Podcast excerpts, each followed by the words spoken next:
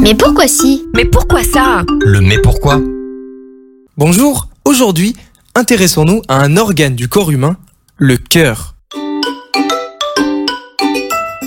Le cœur est l'un des organes qui composent notre corps. Il est considéré comme le moteur et il bat toute la journée. En fait, s'il réalise cette action de façon continue tout au long de notre vie, c'est parce qu'il remplit un rôle de pompe. Il le fait pour véhiculer le sang oxygéné venant des bronches pulmonaires vers l'organisme. Ce dernier va l'utiliser comme carburant, puis le renvoyer vers les artères pulmonaires pour se régénérer. Le cœur est un puissant muscle creux. Il comporte deux oreillettes et deux ventricules qui fonctionnent en deux temps. La contraction, provoquée par une impulsion électrique, qui vide les oreillettes et le relâchement musculaire qui les remplit. Les oreillettes aspirent le sang alors que les ventricules le renvoient. Lorsque le cœur est au repos, il passe un tiers de son temps à aspirer le sang et deux tiers à l'expulser.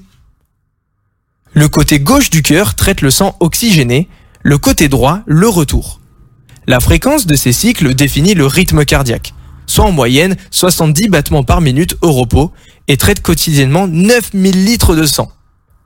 En les comparant aux autres espèces existantes, il a été constaté qu'il existe un rapport entre la fréquence cardiaque et la longévité.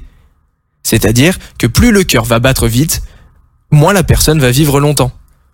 En général, ceux ayant un cœur plus lent ont habituellement une plus importante durée de vie. Et il y a de très grands écarts. La baleine grise, par exemple, est à 9 battements par minute, alors que l'oiseau-mouche peut atteindre 1200 battements par minute en vol. Cependant, cela s'adapte également à leur mode de vie et à leurs organismes, qui sont très différents. Étant le moteur faisant fonctionner notre cœur, il a aussi acquis une symbolique amoureuse.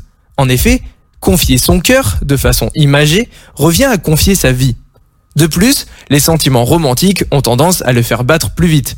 Il a ainsi acquis une place très importante dans notre inconscient et notre imaginaire, semblant être le centre de tout.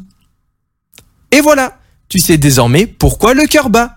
À bientôt pour une prochaine question. Ce podcast vous a été proposé par Radio Pitchoun, compté par Valentin Olivier. Merci pour votre écoute et surtout, restez curieux.